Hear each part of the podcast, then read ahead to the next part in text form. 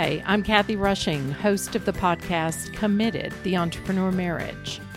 If your middle name is Restless and you identify with words like innovator, dreamer, changemaker, creative, independent, or you are married to an entrepreneur, or heaven help you, you're both entrepreneurs, this podcast is for you.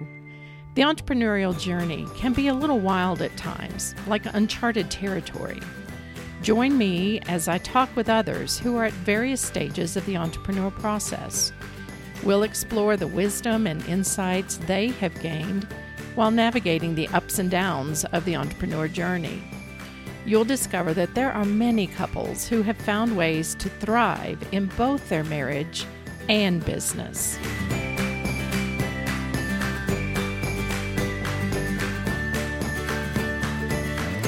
Sheryl O'Loughlin is the author of Killing It, an entrepreneur's guide to keeping your head without losing your heart.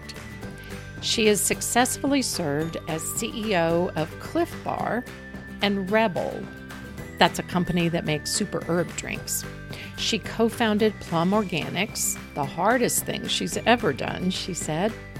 Currently, she works with the Jedi Collaborative, a group that seeks to help build a natural products industry that promotes justice, equity, diversity, and inclusion. After leaving Plum, Sheryl thought teaching might be a nice break from the roller coaster of launching a new business. She accepted the position of executive director of the Center for Entrepreneurial Studies in the Stanford Graduate School of Business. That's a mouthful. As she mentored entrepreneur students, she realized that no one was talking about the realities of startup life, how few startups actually make it, and the price many pay getting there, personally, emotionally, and physically. This became her inspiration for sharing her hard won lessons in the book. She deeply believes that entrepreneurs need a healthier paradigm, one that balances the whole person. There are several interviews out there with Sheryl that focus on her experience as CEO and founder, so we don't dive into that. Instead, this interview focuses more on the intersection of her marriage and entrepreneurial experience. Her husband Patrick did not want to be interviewed, so we miss his voice. He graciously gives Sheryl his blessing to discuss their marriage and things they've learned along the way, as she does so honestly in her book. Sheryl is passionate and refreshingly honest with so much wisdom to share. I hope you will have grace for some audio issues we experienced. As a team of three, that's me, myself, and I, there is still a learning curve, and some things I'm learning the hard way. Join me now as I welcome Sheryl to the podcast.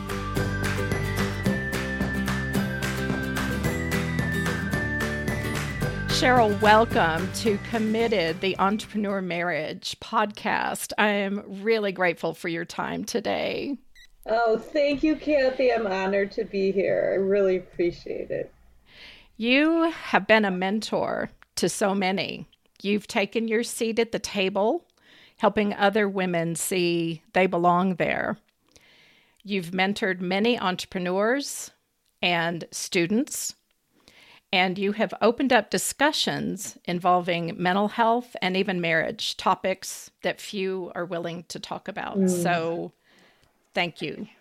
Mm, thank you. I discovered your book, Killing It an Entrepreneur's Guide to Keeping Your Head Without Losing Your Heart about two years ago. Mm. I had been looking for resources, anything that addressed the entrepreneur life, and especially when it involves a relationship like marriage. And when I say marriage, I hope people know by now that that that includes any committed relationship. So, however you define it, works here. But there aren't many that take such an honest approach looking at the whole entrepreneur lifestyle. And so I'm grateful for the way that you really pulled back the curtain and allowed us into your experiences and the wisdom that you've shared. And thank you. I'd like to go a little deeper in some of the areas that you talked about. Here's a quote from your book. And I won't give away all of the book. I really want to encourage anyone listening to this to please go buy it. It really is a gem because what oh, Sheryl did you. in this book is she laid out questions that you should be thinking about at the beginning. But here's your quote We hear stories about victorious climbs all the time. What we don't hear are stories about the day to day process and the difficulty of the journey and about the rarity of actually making it to the top. Those stories don't make for sexy headlines. The profession is filled with deeply distressed, or at the very least, chronically unhappy and unhealthy people. And that discontent comes home and affects everyone else who lives there. Sheryl, when I read that, I was just like, fist pumping. I'm like, I know I'm not the only one out there. Everybody says that to me. I know. We all think we're nuts. and yeah, sometimes we are. I'm speaking for myself, but tell me a little bit about um, how the idea of the book came about. Mm, yeah. Well, I had been an entrepreneur, um, having been, well, around an entrepreneur. I was the CEO of Clif Bar, and Gary, who is the co founder and the owner of the company, is the quintessential entrepreneur and learned so much from him. And then um, co founded a company called Plum Organics, which is little baby food pouches that people might know about. And I needed a break. Um, I starting a company from scratch, and we'll talk about that, was the hardest thing I've ever done. And I went to work for Stanford, and it's so funny because I had, you know, wanted just to really take this break completely from um, the day-to-day grind of what I was doing. And I always had this image of my mind of working for a university and the sun would be shining and everyone was talking about big ideas. And I thought it was this big fantasy. And then all of a sudden I was found myself interviewing for this job at Stanford at the Center uh, for Entrepreneurial Studies at the Graduate School of Business. And it was exactly that. It's like I mean, the, the place is La La Land. and so I, I took this job and I met all these entrepreneurs. And one of the things that I needed to do was to, to advise students. And here, you know, you can imagine, imagine you're mid, in the middle of Sand Hill Road. Money is growing on trees there, and people, there's billionaires teaching classes. I mean, the, the place is like another planet and here are these students and they'd come to me and they'd talk about these ideas that they had that would of course inevitably become the next billion dollar idea and on their first try. On their first try of course. Oh well y- yes exactly. They had also started about 10 nonprofits before in their prior life of course before coming to stanford. And i thought you know these they have no idea they have absolutely no idea how hard it is. And I realized nobody was talking about it. Nobody. Um, and I thought to myself, why is this? And it, it, you see them if you look at the, all the headlines and you listen to the professors, and it was like the, just this culture of if we reveal our weakness, we won't be able to get the resources. We won't be able to get people to trust us. We won't have our family be able to believe in us. And I thought this has got to change. Mm-hmm. This has absolutely got to change. Yeah. So I was wondering if you're familiar with Dorcas Cheng-Tozun and her book. She wrote a book called Start Love Repeat. And she was my she was on my guest on a on another um, episode, and she talked about that process. I think her husband Ned also went to Stanford, and they raised money for a social enterprise, and um, she talked about how one of their investors was actually very um, interested in their marriage. He wanted to know that their marriage was strong because, yeah. you know, if the marriage doesn't work out, um, that has a huge ripple effect in the business and ownership and all of that. So I am on board with you that, you know, we really need to focus on this more. Yeah. So you released the book about four years ago. Is that right? Oh my God. Yes. Weird. I haven't thought about that. Yeah. And I'm curious if there's anything you've learned in that mm-hmm. interim that you would add, because you covered a lot of great subjects and maybe something that you would add to one of the topics. No, it's an interesting question because we, um, so in 2017, we, we live in the in Santa Rosa, which is part of Sonoma County. And 2017, the fires ripped through. They did oh, again this year. Yeah. Um, and that year in 2017, we lost our home. And oh. I say that because, uh, you know, it was a really interesting experience. It's it's through all the hard stuff that you really come out the other side having a whole different view of of life. It becomes your mm-hmm. defining moment almost to get to a, a different the next level of consciousness in some way. Yeah.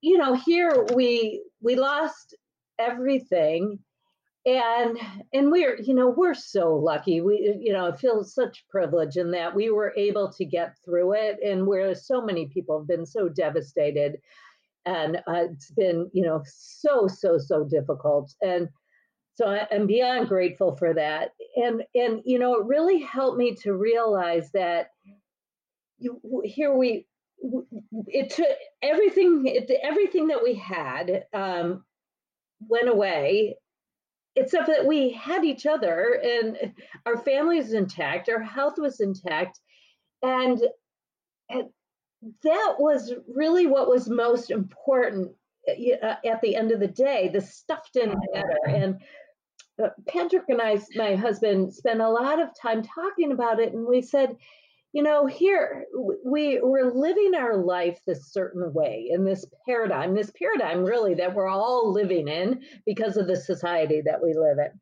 And mm-hmm. we're feeling like we got to keep grinding and grinding and grinding. And we're in a privileged enough situation where we we had we had enough you know we didn't need necessarily more and so we took a real step back and i you know it was i was actually had stayed at REBBL the company that i talked about in the book that i had just started at the time i stayed there for four years loved every minute wonder just incredibly wonderful company and but but my husband and I said, you know, life is so short.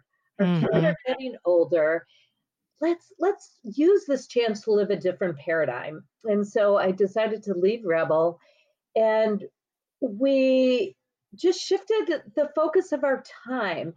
And out of that, I ended up starting two nonprofits. One um, that's called the Jedi Collaborative, stands for Justice, Equity, Diversity, and Inclusion, to help to uh, the natural products industry, which has been the industry I've been in my whole career, to realize justice, equity, diversity, inclusion, and which is astronomically important. And uh, we need to in our industry because we have an industry that is um, focused on healthy products, but we're only getting to them to the small segment of the population.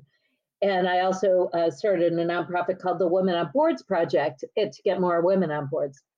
And I say that because with everything that happened with the fire, with this living a different paradigm and starting these two nonprofits and doing uh, other board work now, what it dawned on me when I took a, as I take a step back from it is that, you know, as entrepreneurs, when we start something, we think this is it.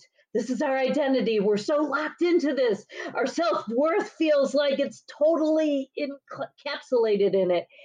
And as I think about my career now that I'm getting older and older and older, my son just turned 20 yesterday.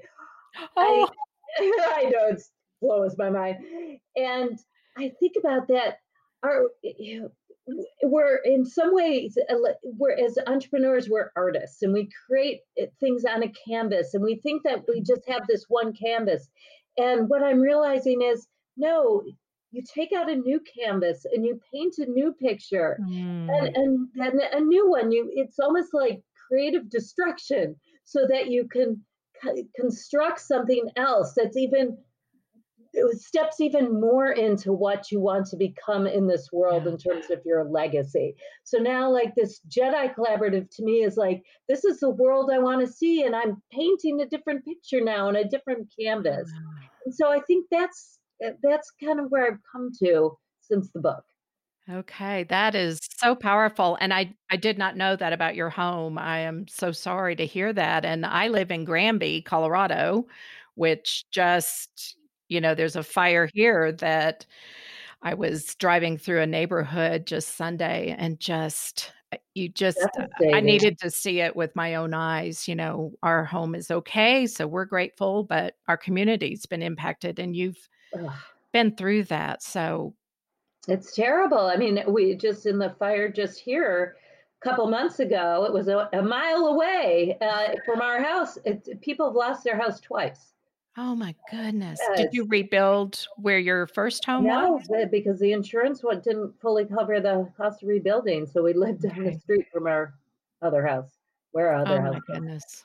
But that is that's really traumatic. So it's it's very inspiring to hear that you were able to kind of plant your feet. reality. That's the, the world has changed. It's, you know, things are happening. It, the climate has changed. Yes, yes. Well, reality.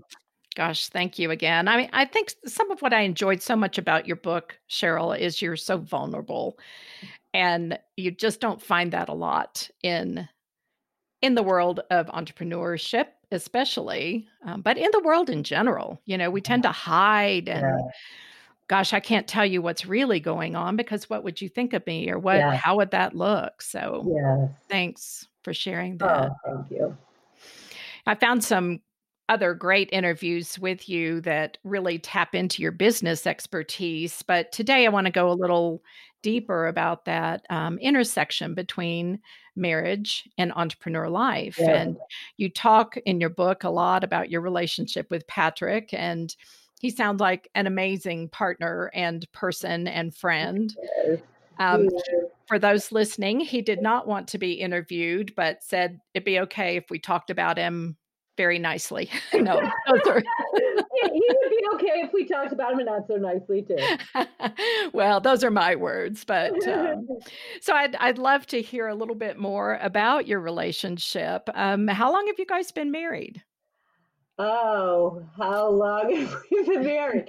Been married since 97. How many years is that? Uh, 23? 23? Well, congratulations. Yes, 20, yes. That's awesome. almost 24. Yeah, But we've been together since uh, 1990. So, Okay. So that's 30 years. And I know that because my daughter turned 30 this week and she turned, yeah, oh, wow, she was 90. That's a big Um, yeah. And you guys have two boys, right? We have two boys, uh, soon to be uh, in in a week to be 17 and a, again a 20 year old. And 20. Very good.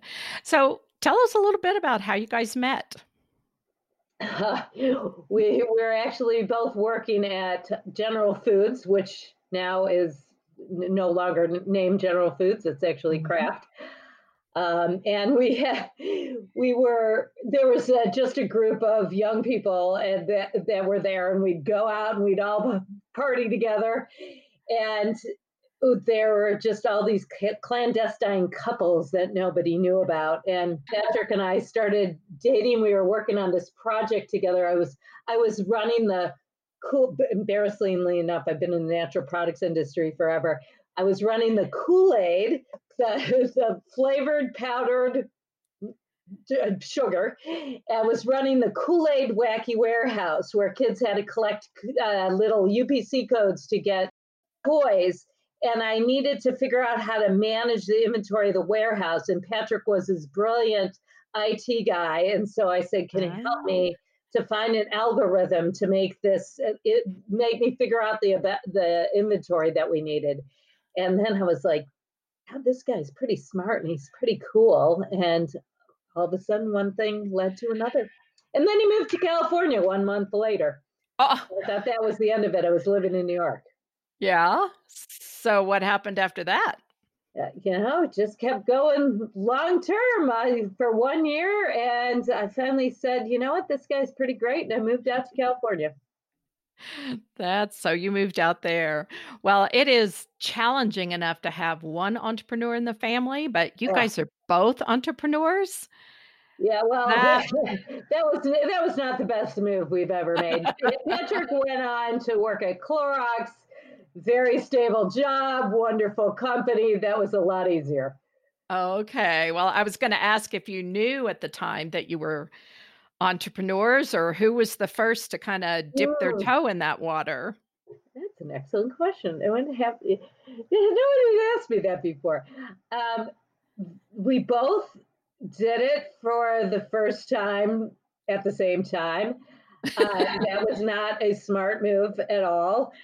We um, he was, believe it or not, he has always been the one to have the spirit of an entrepreneur. He's much more of a risk taker than I am. I ended up being the one that was the continuous entrepreneur, and he went to work for the big company, and which is so interesting. But you know, I and having I taught over at Sonoma State University, taught entrepreneurs, and I worked with this uh, tenure professor who um, had this game that he played with students. I talk about it in the book, where he'd say okay, the students who wanted to be entrepreneurs.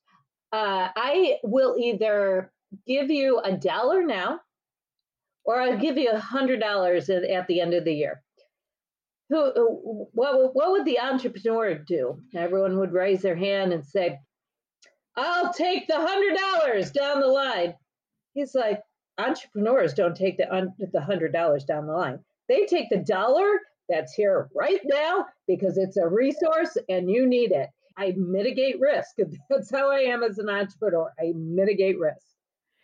Yeah, that's interesting because as my husband talks with different people that are maybe thinking about being entrepreneurs or maybe they've already launched, but um, one friend in particular, he's really not a risk taker. And I think it's a little bit of a misnomer that yeah. that they're always risk takers. As you said, they mitigate risk. Right. Exactly. Exactly. You have to because you have no safety net. You're creating the safety net. Exactly. Yeah. So you've you've got to address as much as you can going into it. Would you say that you and Patrick are more alike or are you opposites in ways that strengthen each other and your family. Oh my God. We are opposites. we have, so here's what we share we share values, absolutely. Even though he's Catholic, I'm Jewish, our values are completely aligned. Uh huh. We share our number one value is family love. We share that. Yeah. What we don't share is our approach in many ways. He is Mr. You know, calm, cool. He lives his life kind of like, you know, like this. It, it kind of life is good and we go along and all's good. I live my life like a roller coaster. And uh, every day is up and down and there and there. And it just, he evens me out. And I, I think he would say, if he were here, that I help to make life a little more exciting. it i always find it interesting you know with couples because some people say opposites attract other people are like no you have to be the same and everything and i just say oh. how boring would that be to be married to yourself you know oh, we would drive each other if he were me I, I, we would not be married anymore he would drive me up the friggin' wall so you found a way to to balance that and uh that's awesome I want to dive in a little bit to one of the chapters in your book on the entrepreneur and romance. You cover different relationships. You cover friendships and uh, partnerships and romance. I know I'm missing some others, but um, in this chapter, you describe a time when you and Patrick were both involved in startups. Patrick's startup, Blue Sky, ended up not making it. Mm-hmm. And I'd like to dig a little deeper, mm-hmm. partly because I was thinking this must be the most difficult time. But hearing your story about the fire, that might have been a more difficult time. No, I don't know. No, the fire was not even a quarter of how difficult the time was with Pat, what Patrick went mm-hmm. through. And I'll tell you, it's you know a big thing. What what's important is your health, love, but finances. Uh, that's what I'm saying. When we went through the fire, we were okay on finances, and so many people weren't. And when we went through Blue Sky, it took everything. I, I mean, we were financially devastated, and that was so deeply scary so so deeply scary. So here i told you how patrick was is always even keeled. Mm-hmm. he he went through such a deep depression. He could not mm-hmm. literally could not get out of bed for three months. Mm-hmm. he had to go to the stanford sleep clinic to learn how to sleep again. Yeah. um, it was we didn't know what we were going to do. So that by far was so much harder. Yeah. And when you talk about I think you reference something like 95% of startups don't make it. So that was not at all unusual.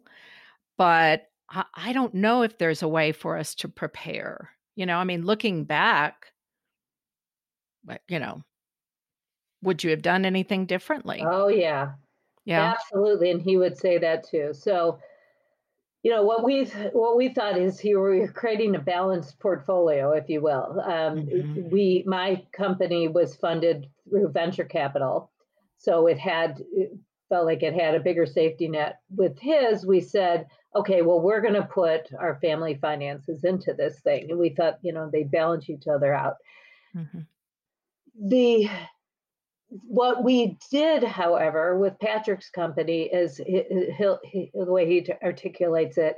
You know, it was a family set context. It was a, a it was a fam a healthy family uh, entertainment place. It was like the antithesis of Chuck E. Cheese, where there were activities there were you know physical for kids and creative and we served healthy food and parents could get a glass of wine and a beer and everyone we told about this concept was like, that is the greatest concept in the world. You know, that's where you got to really understand the feedback you're getting. Greatest concept in the world.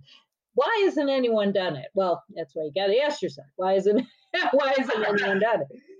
And um, what Patrick again would say is we he created a Taj Mahal. So we got this huge space in Emeryville and we were so naive. We had absolutely no idea that you don't take on a space that big, agree out of your personal finances to agree to take on the rent, um, no upgrades from the landlord.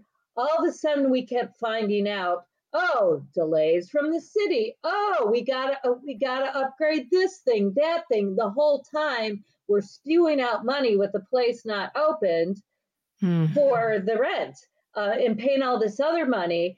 And so time is going by and it's a beautiful you know it's it, it, it, actually was not a beautiful summer. It was very rainy in in emeryville california. And finally finally after going through all this it's, it's time to open this indoor play space. Doors open sun comes out. It is beautiful outside after it's been crappy outside, nobody wants to go in and go into a indoor play space. Well, we had mm-hmm. burned through most of the money, and then we opened the doors, not nearly at all to capacity. And I, I, I will always remember today. So here I'm doing my own startup. I'm stressed out. I have a really difficult investor.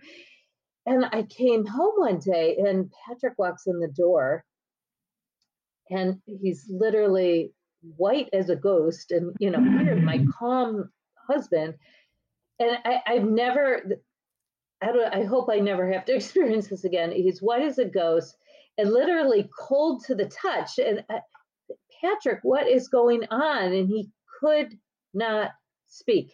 And I don't know mm. if it was two seconds. I don't know if it was an hour. I don't know how much time passed, but he literally could not speak. And finally, he looks at me and he says, It's all gone. Mm. Are you talking about? It's all gone. So it, I, I burned through all of our money. We have nothing left. Um, and here we have this lease. I, we were stuck with this lease. And so there was more money to go out the door. We took out part of our 401k because we didn't know what to do. I, you know, I wanted to support him and give it more of a chance. That burned through in a second. That was complete waste. And um, uh, it was just, we had to go through uh, trying to figure out what this landlord, uh, it was the whole the whole thing was a phone calls from debtors. The whole thing was horrible. So if I would have done, a uh, long story short, I would have done it completely differently. Pat, Patrick would have done it completely differently. We would have gotten someone that understood the restaurant space. We would not have done what we did with the landlord. I mean, there's lesson after lesson after lesson. You have to have people with a knowledge of that industry, no matter how smart. We mistakenly thought we were and unhumble um, because we thought oh we're uh, mbas we'll figure it out. You know it will work. That was wrong answer. So yeah. And i think part of what motivates both of us is if if we can take the hard things or things we learned the hard way and share them but i don't know. I sometimes wonder do you think anybody listens Yeah, you know what? I I really I really do, but to, to your point, it takes humility. And being humble is it's really hard because here I'll take it to the mindset that you know that Patrick had. and He'd share if he were here, which is when he had this whole concept, it, it, this mindset, and people say, I remember students saying this to me at Stanford too. Everybody's a naysayer. Everyone will tell you your concept is bad. So you just have to take the risk and be brave, blah, blah, blah. Look what, you know, Steve Jobs mm-hmm. does. Well, Steve Jobs is one in a million and did not take as much risk as people think he did. Um, and, and so, so what Patrick, so he, was ignoring the naysayers and people saying, you know what, a lot of restaurant businesses are really hard, they fail, blah, blah, blah. And Patrick said, what I didn't, what he didn't do is see the thread of truth in that. And mm. I'm not going to do this because I don't know this industry until I find a partner that will do it with me that knows intimately what this industry is all about. And that mm-hmm. was the thread of truth he he missed. So what I always encourage entrepreneurs to do is not that you have to pay attention to everything that everyone says, or I should say, pay attention. You don't have to take action of everything that everyone says, but find the thread that is going through each of these that is telling you the thread of truth. Mm, that's so good as you said, you and Patrick share a very deep value for the importance of family. And it sounds mm-hmm. like you kind of clung on to each other and got yeah. through that time. What are some other things you think you did well during that time? Mm. How did you stay connected? And you talk a little bit in the book about not having resentment, which is really difficult. Yes. You know, yeah, it's it is so easy to blame each other. And it is yeah, it, it's like almost a self-protection. Like I didn't do this, that person did that. And you know, I said to Patrick, I I remember that when he he talked about this idea and he wanted to do it so badly and I had held off for a while and really like I'm nervous. I mean, this really mm-hmm. went against my grain of it just put it just stretched us too far. And I saw how passionately he wanted to do this. And I finally said to him one day, and I remember it was Thanksgiving, uh, in, the, in it was 2007, I believe. I said to him, "Okay, I'm there. Let's do this. I know how much you believe in this and how important this is to you. Mm-hmm. Let's do this." And I will never forget that. And I said to him, "I, I said." I'm in this thing. I'm in this thing now, even though it went bad. I'm in this thing with you. That doesn't change the commitment that I made to do this together. Now, I would say, as a couple, it is so important that you're holding hands and making it happen. Now, I'll have to say it was hard because I know that if I would have said no, you know, it would have been really hard. I mean, he would have resented that too. I know, and we've talked about that. I know he would have. So I, I'm not going to say, you know, I'm this great, wonderful person. I was, I was afraid too. But the point is that we're in this together. It's a life that we have together, and we're all going to make compromise. We're going to make compromises. We're going to do things that maybe we wish we never would have done. Yeah, I'd say it, of course. I wish I would have said no. But you know what? If I would have said no, he he would have always wondered. So right, yeah. I, I, don't think I could have said no. So yeah. life goes on. I think that's thing that, that we forget. And I look at my kids and I try to tell them now, life goes on. You go through hard stuff and it goes on. Yeah. Well, you guys have really modeled that. And I'm sure there were days where, again, one's up and one's down. And it's really hard when you're both down and you see your husband so depressed. Yeah. You know, that's such an interesting point, Kathy, because I, uh, when he went through his depression, I, I be, it was almost like I became, you know, everyone says you hear these stories of moms picking up the cars like a, a adrenaline rush when their kids are, you know, in, in danger underneath the car. That's how I felt like. Like I, be, I had an adrenaline rush for three months. I literally could not feel. I could not feel. And as soon as he started getting better, it's amazing. After three months, he came popped right out of it and became himself yeah. again. I fell apart. I completely fell apart. And I talk about it in the book. I ended up um, coming down with an eating disorder because I just I I needed to control something. And to, the easiest thing to control was my eating and my exercise. So that's what I did. Um, so I fell apart too. But he, when he fell apart, I was there. When I fell apart, he was there. Yeah, that's that's interesting, isn't it? And the other thing that strikes me is that you guys had some history together mm-hmm. already. Mm-hmm. I think about if that had happened, say, in your first year of marriage. Mm, good point. Be really even more challenging. Um, what I learned in your book is again this deep friendship that you and Patrick have and how you you refer to him as your best friend. Mm-hmm. What what are some things that that you all did to create that foundation prior to that time? Hmm. Well, you know, we in some ways grew grew up together. We were 24 when we met when we met and close to 30 or 30 when we got married. And um, I, I think in that we just, we, we I really think a big part of it was communicating with each other. And I, that sounds so trite, but it, it was being in constant dialogue and say and saying our truth and being mm. open to each other's truth and we realized through that now you know credit my mom for this because she's you know she had her my father passed away was I was young and she got married a second time and she focused so much on that marriage. Uh, she went out to dinner with him every Wednesday and Saturday and that was nothing came in the way of that.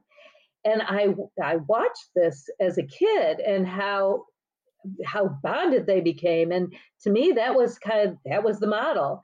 And for Patrick, his parents were married uh, it, his whole entire life until his father just passed away at 87 years old, married, you know, well over 50 years. Oh my goodness.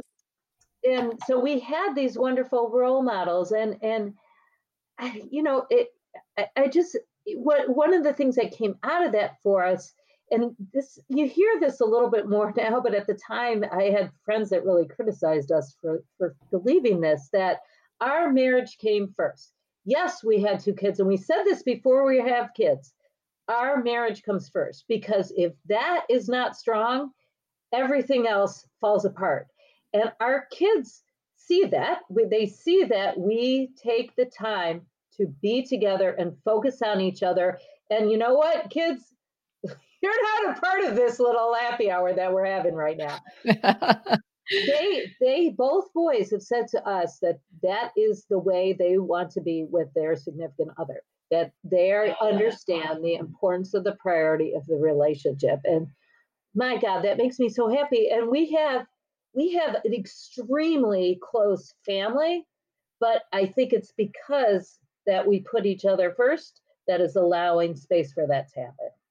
Yeah. And you think about the the impact if uh, like at, when Blue Sky did not make it, you know, if you didn't have that foundation, yeah, wouldn't have lasted. You, you've got nothing you know and as you so eloquently said earlier you know you, you, lost your home but you realized you had each other and I just, I, I'm again, I'm grateful for you sharing that because it's a drumbeat that I want to keep beating. I saw a, YouTube video with Mr. Wonderful. He was being interviewed and he was sharing a story about a student that said he had a dilemma that he was engaged he had already started a venture that was doing very very well but it required a lot of time and his fiance wanted some time with him on Sunday.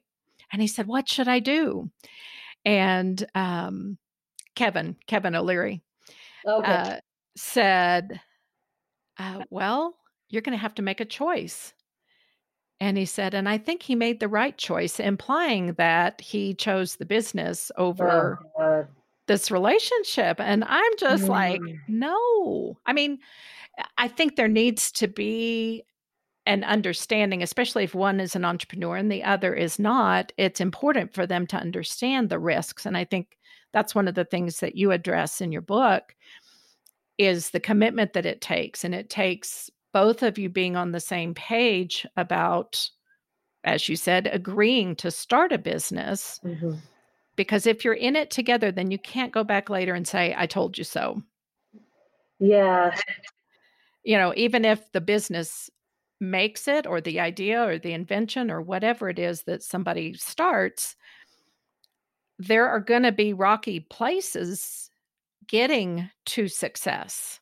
And I think that's, we just don't talk about that enough. And so that's some of why we have these conversations. Well, I think, you know, and something uh, important about that is that, you know, as entrepreneurs, and with the pressure uh, with investors and everything else, and feeling like society is saying we have to work 24 7 and that we're bad entrepreneurs if we're not working. We didn't make it happen because we feel like we're holding the whole thing together. And you know what? I, I I'll call, excuse my language, bullshit on that. Yep. Throw that yellow flag.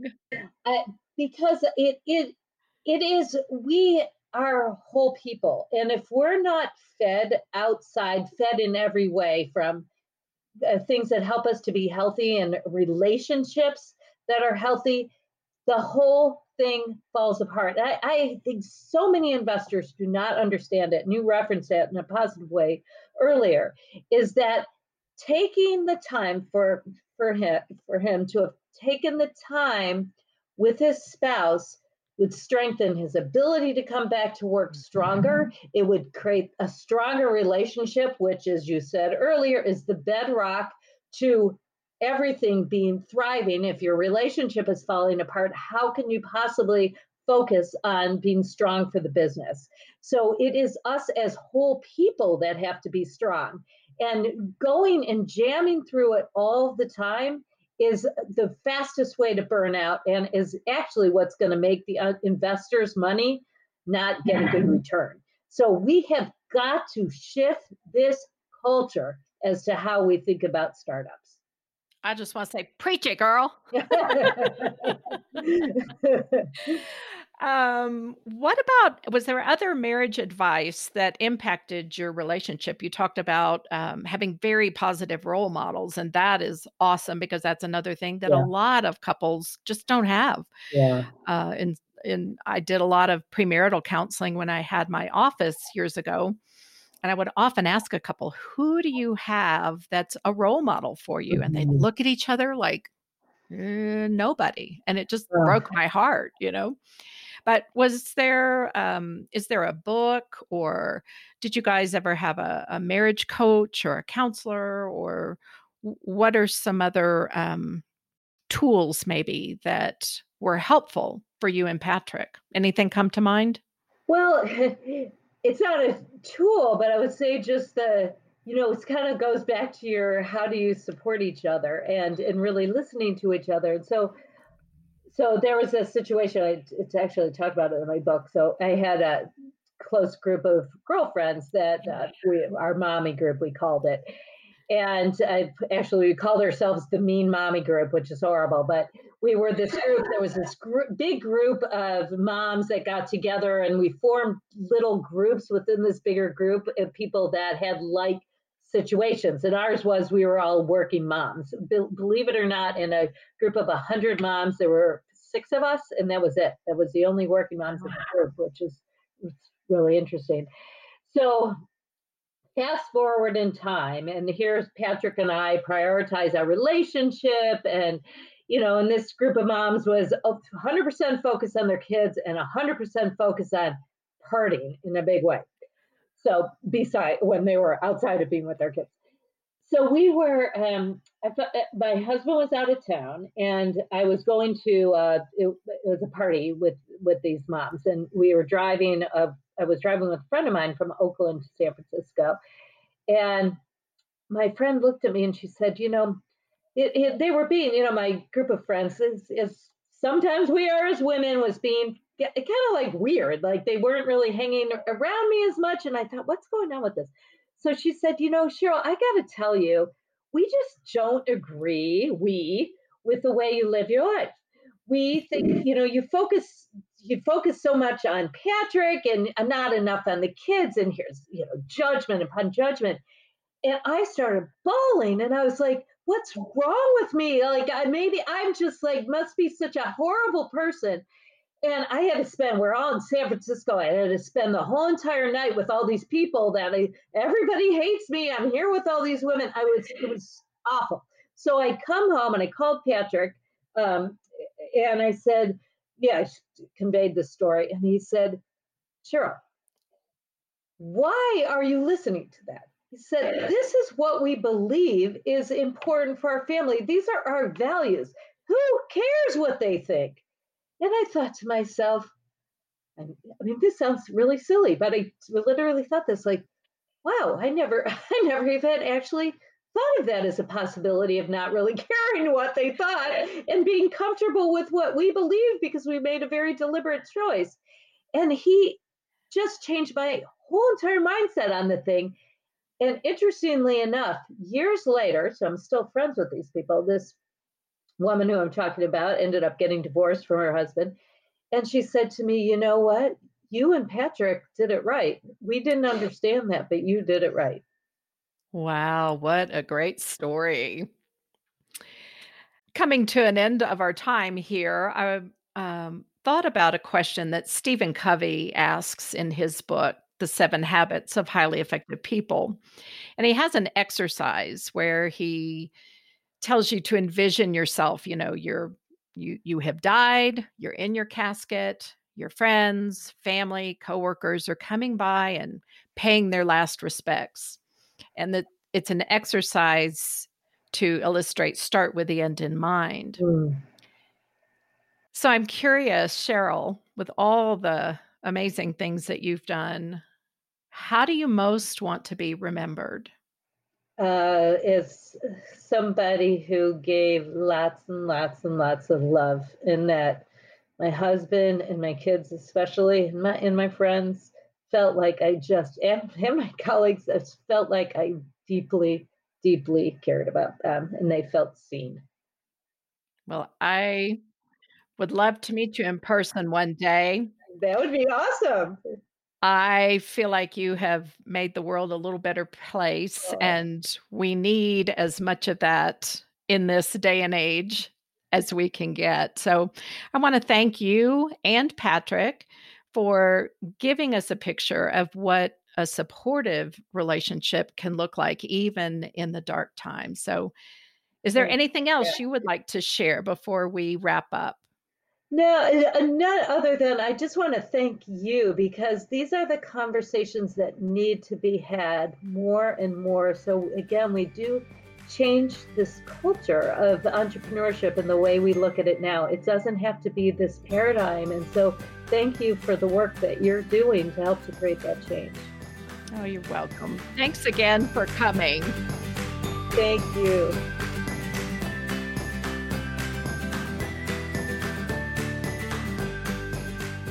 As always, thanks so much for listening. I hope you enjoyed this interview with Sheryl. And I'm curious, what struck a chord with you after hearing their story? I'd love to hear your thoughts. You can email me anytime at info at kathyrushing.com. That's Kathy with a K. You can also find more marriage resources at my website, kathyrushing.com and sign up for my monthly email where we share like friends sitting over coffee. If you could give us a rating and a short review on Apple Podcasts, that really helps others discover this conversation. You're building a life together. Make it a great one. See you next time.